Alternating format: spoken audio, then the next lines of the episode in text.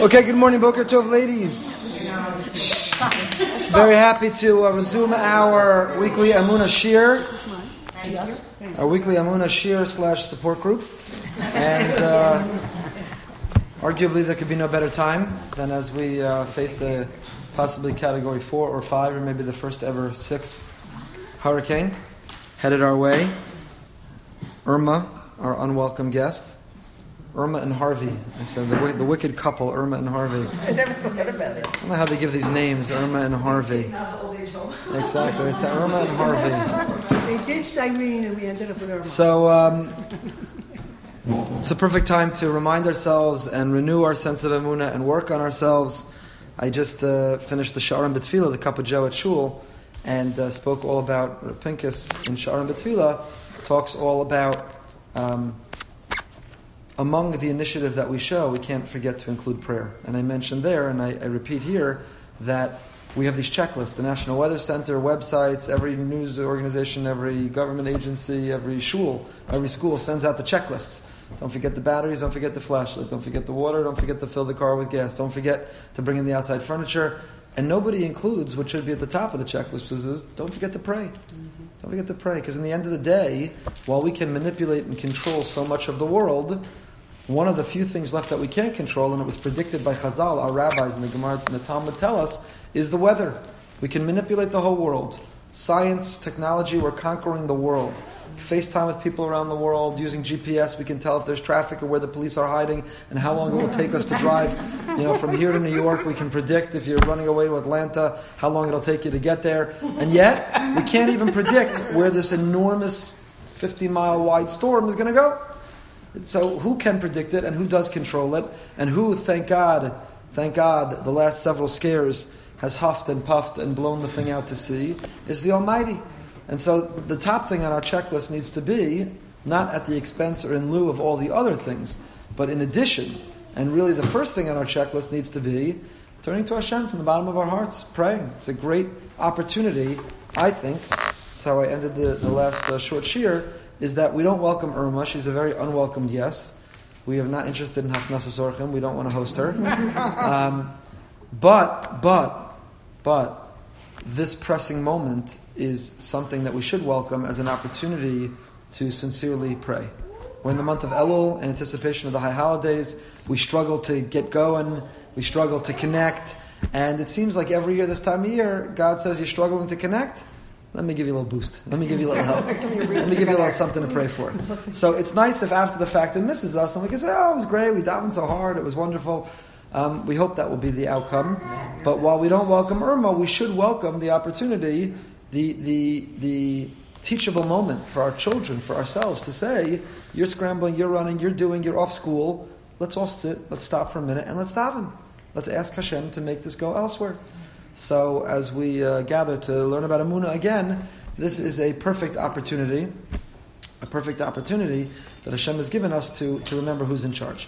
Okay, we're on page Taf Chuf. This is a new sefer I picked up in Israel this summer.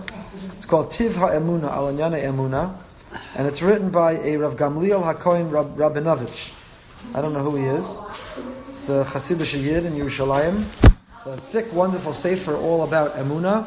And uh, smack in the middle of the Sefer, he deals with Emuna in connection to this time of the year. So we're on page Tuf Chaf.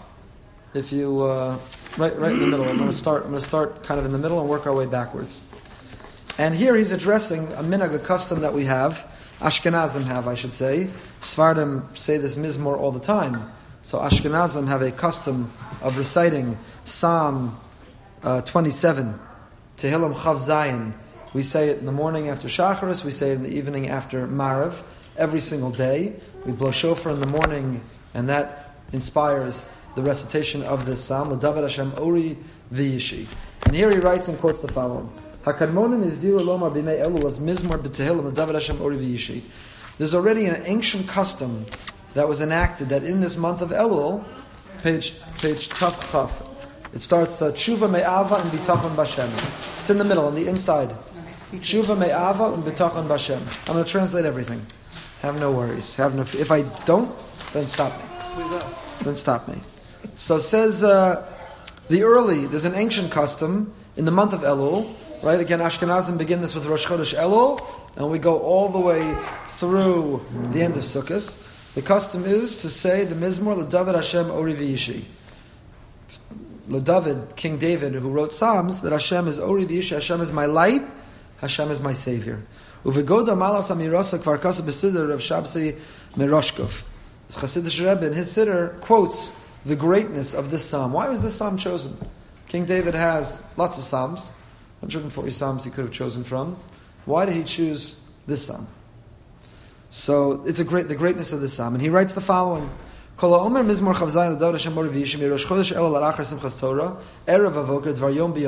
says this psalm from Rosh Chodesh Elul until after oh. Simchas Torah in the morning and in the evening, the evening in the morning, every single day, Azayu Muftach Shemotzi Shnosav Betov V'Ya'ariv Lo. So that person is guaranteed that his years will come out good and sweet. And you can even eliminate, you can nullify a, a, a bad enactment. And you can remove for yourself, you can relieve from yourself any negative force, energy, any negative decree. So, one of the ways to merit to merit a positive outcome. Rosh Hashanah is all about God is evaluating this time of year. There are more copies. God is evaluating this time of year. In a very uh, quick summary, Rosh Hashanah we coronate the Almighty. Rosh Hashanah corresponds with the sixth day of creation. Rosh Hashanah corresponds with when God created man. Why? Because we are the reason God created the whole world. It's a little egotistical and self centered, and it's supposed to be. We are why the world was created. We have a mission, we have a purpose, and the world is here for us. And every year on the anniversary of our collective birthday, the sixth day of creation, the first day of Tishrei, we recognize God as the creator of the universe and we coronate God, the King, the King of Kings. We elect God, we appoint God, we coronate God again, the King of Kings. So what does God do? God says, I'm the King. You've coronated, you've appointed, you've re embraced me as being in charge. Great, thank you, I appreciate that. Now let me evaluate and see if I am the king, are you fulfilling a meaningful purpose in my kingdom? Why are you here? I created you for a reason. Are you fulfilling your reason and your purpose? And if not, then maybe your contract is up. I always give this example that whoever works on a campaign and then the election day comes and their candidate wins, whether president, whatever the whatever the position, and their and their candidate wins. They come to the inaugural ball and they're celebrating and they're joyous and they're happy and they're tooting their horn and the streamers and they're drinking champagne, and all of a sudden it dawns on them towards the end of the ball, towards the end of the party, what question? Do I have a job tomorrow? Not the work starts. How critical was I to the campaign? Do I fulfill a role which is indispensable, which is irreplaceable? Do I have a job tomorrow? And that's exactly what we go through each year. We coronate God, and that's why Rosh Hashanah, there's no concept on Rosh Hashanah. You don't see in the prayers of Rosh Hashanah any mention of chait, of sin. We don't say vido, we don't clap al chait, we don't talk about sin. Rosh Hashanah doesn't mention any of that. Rosh Hashanah is all about coronating God the King. The Vilna Gaon, the Gra says, you can't be sad when the shofar is being blown. Unlike the tradition that says the shofar is, is the cry of sadness, the moan, the groan, the call, the alarm, says the Vilna Gaon, no. The shofar is the trumpet. The shofar is the horn that you're blowing at the inaugural ball. You're coronating God King and you blow shofar, the trumpet, who announcing the King, pointing him over us. And that's Rosh Hashanah. But Rosh Hashanah launches the period of the 10 days of repentance. Rosh Hashanah culminates with Yom Kippur. Why? Because now that we've completed coronating God, the King of Kings, now God evaluates and says, hmm, should they be in my cabinet? Do I need them? Are they fulfilling their mission, their role, their unique purpose in life? So we spend the next, after Rosh Hashanah, it's eight days, but we spend that period of 10 days trying to prove to God, renew my contract. Renew my contract. I have what to offer. I understand my purpose and I'm pursuing it. I'm fulfilling it. Renew my contract. Absolutely. So, that is the uh, that is the essence of what we're of what we're trying to do on Rosh Hashanah. What it launches into with the ten days of repentance and culminates on on Yom Kippur. So one of the ways that we can be zocha bedin, din means judgment. God is evaluating; He's deciding whether to renew our contract. So one of the ways that we can make a positive impression, one of the arguments we advance on our own behalf is to say this mizmor. That's the tradition that he's quoting. That there's a, there's a number of things that we can do. I'm going to give a shiur about it when there's not a hurricane facing us. But our rabbis have numerous traditions about what is the key. You're coming before the judge. Imagine you have a great lawyer, a great team of lawyers, and they each whisper in your ear, no, no, this is what you have to do. This judge likes this. This judge likes that. Here's how you have to position yourself. Here's what you have to say. Here's the best argument. Here's the most compelling evidence. This is what you have to do. So we come before the judge. He's going to evaluate whether we are fulfilling our unique individual purpose in life. Why are we here? Are we self centered? Is it only about us? Or do we try to improve and, and repair and care about his world and those around us? And, and we have a number of traditions about what we need to do in order to try to succeed in judgment. And this is one of those traditions. Say this paragraph. Say it with intent. Say it with kavana. Say it with concentration. Why? what is so special? So I'm sorry, I haven't finished the paragraph. Yeshbo mizmor yud gimel keneged yud gimel. This chapter has 13 references to God's name, corresponding with 13 attributes of compassion. And through invoking these 13 attributes of God's compassion, in other words, you come into the courtroom and you say to the judge, Judge, before I tell you about why I'm worthy, before I make the argument for me, let me just say, you're merciful, you're kind, you're sensitive, you're good, you're forbearing, you're forgiving, you're, let me say all these wonderful qualities and attributes about you. And let me invoke that side of you so that you're now predisposed as I make the argument for me because I've just said you're all those things. What are you going to do now? You're going to now bang the gavel? You're going to now lay down the law? You're going to now sentence me to the worst? I've just said you're the kind of. We all know this. Our children do it every day. Uh, Abba, have I told you how handsome you are, and what a great dad you are, and how you're whatever? What do you need? What is it you want? What did you do to the car? What do you, right? So that that's what we do to, to a judge, and that's what we do with the Ribbon Shalom. God, these are your attributes. This is how you described yourself to us. The 13 principles, 13 attributes of compassion, Hashem Hashem Kiaracham Mechanun, that we say as part of the Slichos service, God's the one who taught it to us. God's the one who said, if you invoke it, and if you emulate it, I can't help but be kind to you. So we begin by laying it out. We predispose God to be in our favor. And one of the ways that we lay it out is by saying this paragraph, chapter 27 of Psalms, Mizmor Chavzayin of Tehillim, since it has 13 times it says God's name, corresponds with the 13.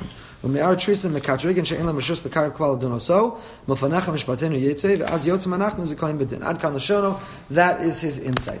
And the author of the Tiv HaEmuna adds, I thought of another reason.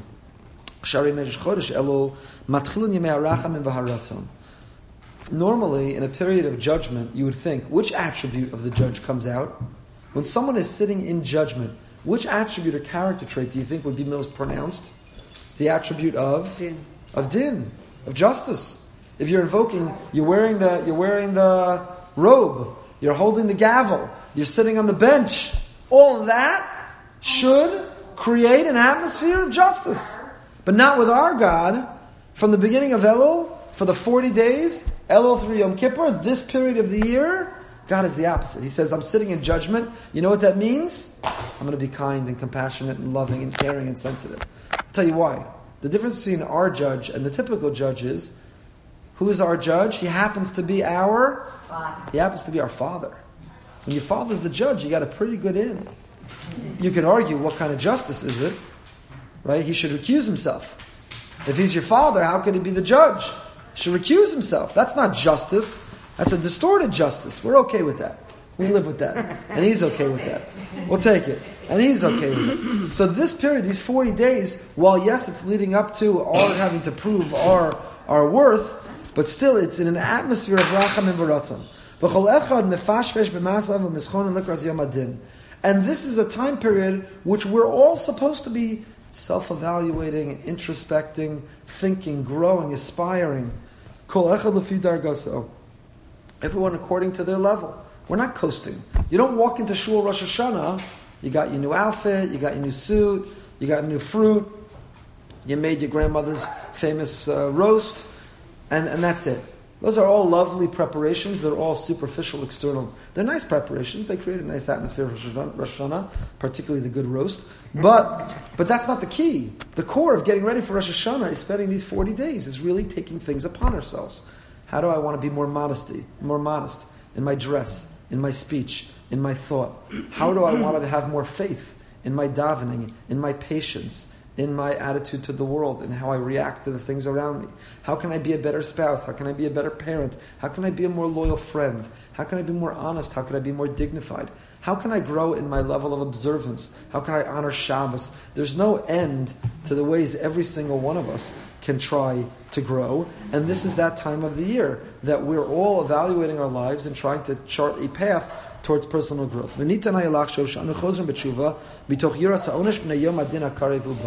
So why are we growing in this time of year? These 40 days are predisposed to us, these are auspicious time for us to say, how do I want to grow? What do I want to do? How do I want to improve? I don't want to embarrass her. I was just talking to someone a moment ago who I think it's so beautiful. I notice her husband and son are davening every afternoon, and it's so magnificent. I'm so impressed by it. I'm so personally inspired by it. And, uh, and the response was, yeah, you know, we got some bad news in the community. Somebody we love was suffering. We looked at ourselves and said, what can we do to be merit for him? I took on my things, and my husband and son decided they're going to go to Mincha Maariv every night. There's no reason not to. That's incredible. And that's exactly what we're all supposed to do this time of year. What are we taking on? To be more careful with the blessings we say before and after we eat, to be more careful about, there's no end to the things that we can be taking on. So says the author of the Tiferet Emunah, the Sefer, why do you think you might be taking it on? Well, you're about to come before the judge. Nobody who comes before the judge decides they're going to drink and drive the day before their hearing. Nobody who comes before the judge thinks they're going to party all night, thinks they're going to be guilty of petty theft. Nobody who what do you do before you come before the judge? You're on your Best your best behavior. So one might misunderstand that these 40 days, why are we doing all this? We're on our best behavior. I'll tell you uh, a law that's not so well known. But the Shulchan Aruch quotes a practice that in the 10 days of repentance, even those who are not normally strict to only eat what's called pas Yisrael, bread or grains that are baked by a Jew, should be strict during that time. Right? To give you just very quickly the background of it, one of the prohibitions, it's a rabbinic prohibition we have, in order to try to stem the tide of assimilation, prevent intermarriage. Where do people meet socially? Where do they draw that connection? You literally break bread. You have a meal together. So the rabbi said, even if all the ingredients are kosher, if a non-Jew were to bake the bread, you, one shouldn't eat it, not because we have a bias towards non-Jews. We, we love all of humanity and we integrate into society and we draw the best and see the best in everyone. It's not a bias. It's not a superiority thing. It's a self-preservation thing. And we see what happens. The community who are not careful with this law, we have a 60, 70% intermarriage rate among young people today. So now we have an exception to the law. And the Shulchan Aruch, based on the Talmud, says an exception to the law we'll call pas palter. If the bread is being baked in a bakery where you don't know the baker, you don't know his daughter, you're not going to break bread, you're not going to intermarry him. So you buy the box of Entenmann's or the box of Cheerios or the Arnold's bread or whatever the baked product. You have no idea who the baker is, so you have no issue of potential intermarriage. So that's a heter. That is one of the leniencies that in that situation it's okay. It meant your local baker, who you know. It meant your next door neighbor who makes you a delicious cake. But industrial baking, so that's not a problem. So Shulchan Aruch says the ten days of repentance, don't lean on the leniency. Don't take the leniency. Even those who are not strict to only eat pas for those ten days, they they should.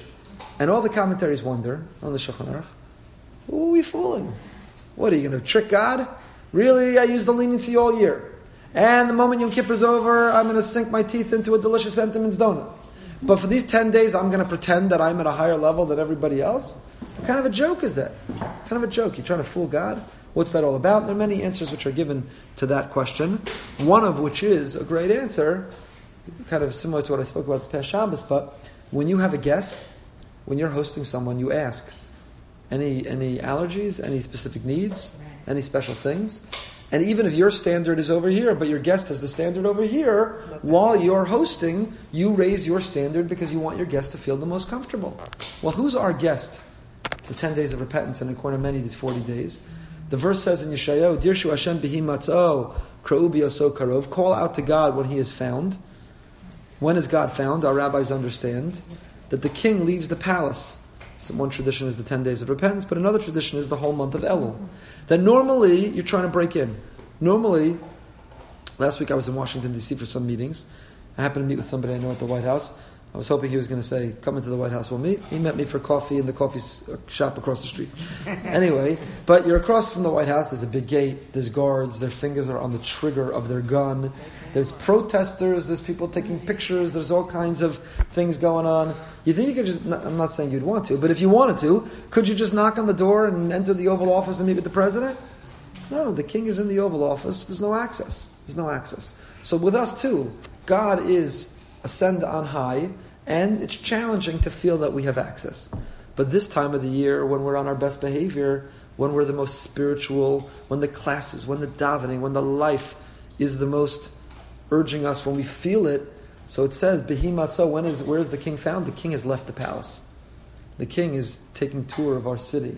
And we have access to him. Talk to him, thank him, protest him, ask him, request of him. We have access to the king. So if the king is our guest, normally your standard's over here, but his standard's over here. You raise your standard not because you're trying to fool him, you raise your standard out of respect for him. So what happens? This time of year, we're on the best behavior. And one might think, why are we on our best behavior? Well, you come coming before the king, the judge. So you want to be on your best behavior before you come before the judge. So listen to what he says. This is a beautiful insight, and I wanted to share it because it refer- I think it's very appropriate as we're facing Hurricane Irma. Many people who are not on their best behavior, we're not feeling Elul, are feeling it now. It's hard to watch an advisory and not feel Elul, not feel the fright, the might, the awe, the sense of uncertainty. You know, it occurred to me, maybe I'm going to write my article about it this week. Not that anyone will see it or read it. It's very hard to get yourself going to write a sermon for an empty shul. Every person I see is booking out of here, and it's going to be a tropical storm. Minimally tropical winds on Shabbos. But anyway, Yechab, will you listen? Will you listen to the drasha? Anyway, so so um, yeah, what what? Only people in South Florida, I guess Houston. Only people who've been in hurricane zones understand. I, almost everywhere on the East Coast these days understand what what it means. The cone. If you say the word cone right now, Right. nobody's thinking ice cream. Nobody. you say the word cone, first thing that comes to mind for nobody is ice cream. What comes to mind? The cone of terror. cone of uncertainty, the cone of terror, right? And you watch that cone and it shifts and it narrows and it widens. And I'm very heartened. You should do all the preparations. Do all the. Pre- I'm not discard. Absolutely do all the preparations. I'm very heartened that they say it's coming right to us, because in my 18 years in Boca. Twice when they say it's not coming anywhere near us, it whacked us over the head. And every time they said it's coming right to us, it's a beautiful day outside. So keep telling us it's coming right to us. I love it. I love it. That's the good news. But do all your preparations, get ready, do everything you have to do. So, what is it called the cone? The cone is the cone of. Are you in the cone of uncertainty? And you know what occurred to me this morning as I was davening? Is anyone ever outside the cone of uncertainty? Oh, that's such a ooh, that's a Ever. This is right in our face because we have an image. This is in our face because we have a forecast. But you know, as, as we continue to daven and do things in the merit of our dear friends who need refuah shlema, among them Baruch Tzvi ben Rivka Bacha, there's no one. You know, we think we're outside the cone, then life smacks you like a like a like a um. Category 5 hurricane. You're lucky if it's category 1. Sometimes it's category 5. It's unpredictable. So, right now it's most intense and it's most profound and it's most potent, but nobody's ever outside the cone of uncertainty. And so we should always be davening at this level. We should always be feeling this sense of, of faith, this sense of dependence, this, this sense of, of vulnerability in, in a healthy way that, that, that inspires us. So just like the Sefer Tiv HaEmuna is saying, maybe you're on your best behavior for these 40 days. Why? Because you're scheduled to come before the judge. Who's not on their best behavior when they're afraid because they're coming before the judge? Who's not on their best behavior when they're in the cone of uncertainty? When a category 5 can wallop you on the head.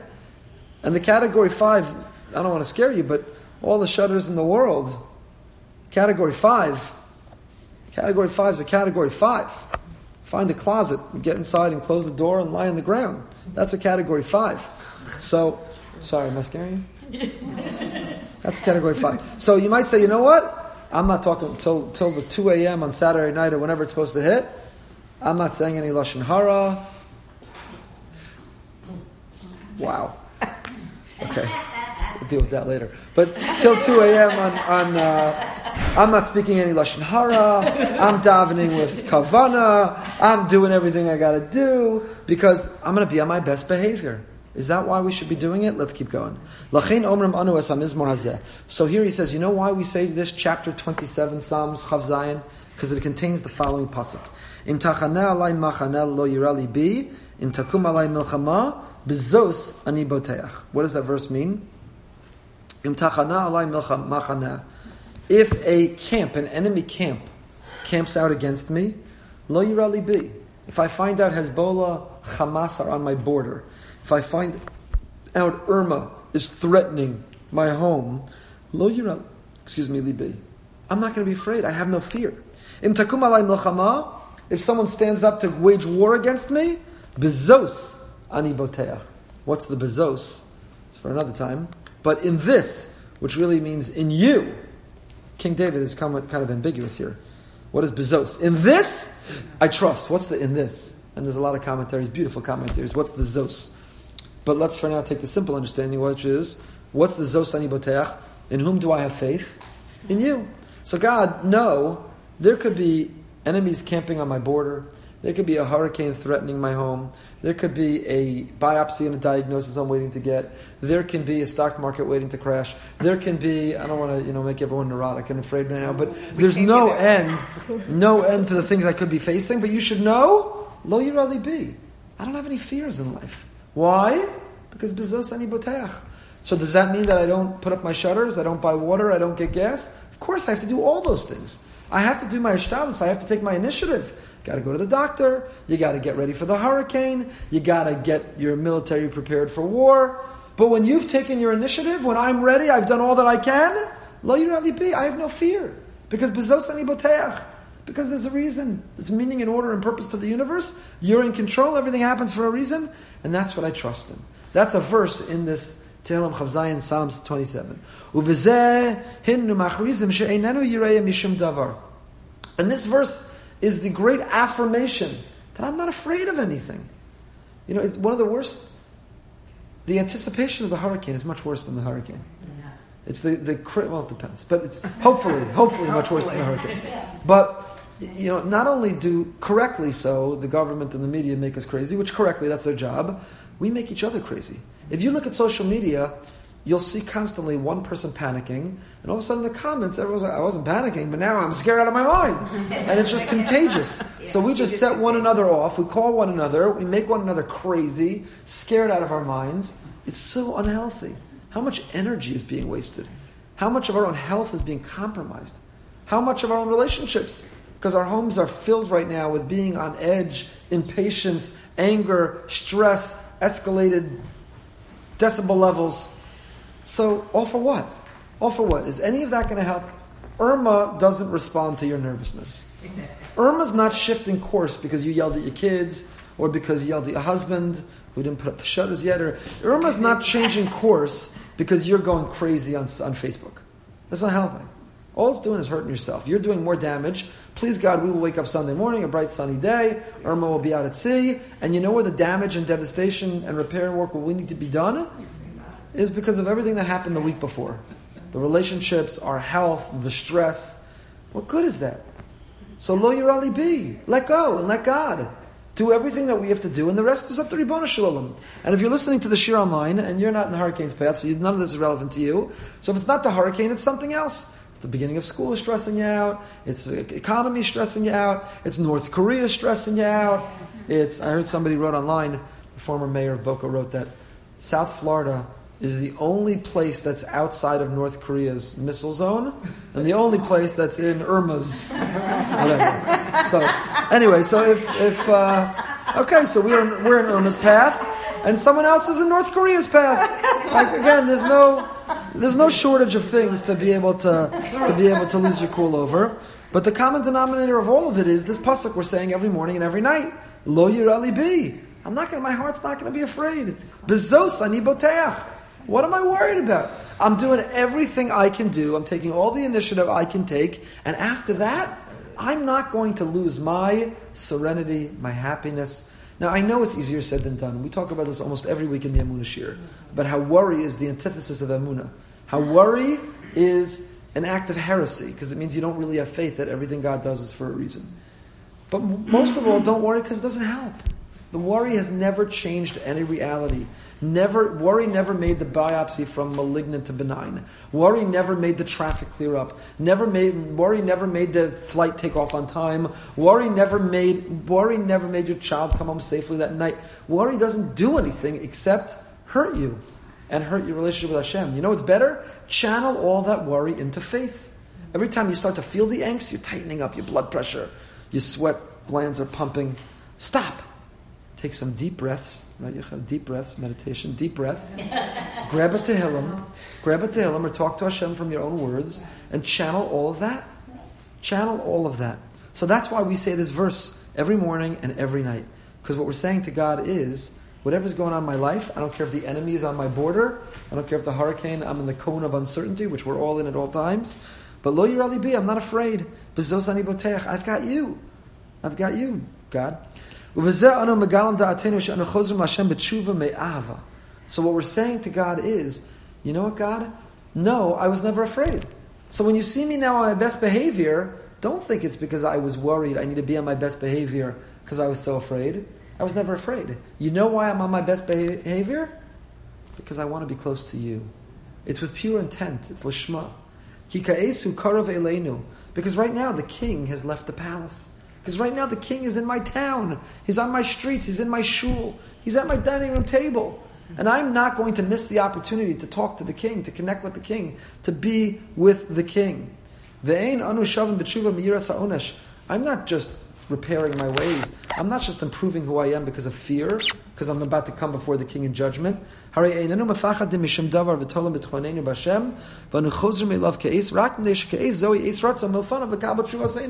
So why am I having this burst right now, this growth spurt right now? My growth spurt right now is not the result of fear, it's not the result of judgment. My growth spurt right now is simply and purely why? Because I want to be close to you. Because you've left the palace. I have greater access to you than ever. I'm going to take that as seriously as I can. I'm going to think about every word I'm going to say. I'm going to take advantage of every moment I can be close to you. And it's all with the right reason, and it's all with the right intent. So that's the reason we're saying, he suggests, because of this pasuk, this very pasuk. If there's a camp, if there's things that threaten me, lo yirali bi. I have no fear. Why? In Takumali Mochama? Because bezos ani boteach. God, I can always go back to my faith. Ain od milvado. There is no one but you, Hashem. Ein od milvado. I was actually working on, reminds me, I have to finish it. I was working on a bookmark to give out to put, everyone oh, to put in their machzer about, on the one side, Ein od milvado, and the Nefesh HaChaim Rechaim Volozhin's paragraph, where he promises us that if in a time of fear you just say Ein od milvado, this mantra, there is no one but God, there is no one but God, then positive things happen. And the other side, I was going to put a list of all the benefits of living a life of emunah slow to anger, no desire for revenge, calm, serenity, good for your health. And anyway, I got to finish that. But ein od milvado. So every time you start to get anxious about the hurricane or about North Korea or about anything in life, that's the mantra. Meditate with that mantra. Ein od milvado. Ein od milvado. There is no one. There is nothing but Him. Nothing but Him. All your worry in the world and all the forecasters in the world, no one, no one can move Irma. Only one being the Almighty Himself. The Talmud says, I referenced this in the earlier show this morning, that though God handed over the keychain to us, He said, Here's my world, Puravu, Maluas, Aretz, V'kivshua, go conquer the world. I think it's Gemara Chagiga or Taanis. That go conquer my world. Here's the keys. Go master the world.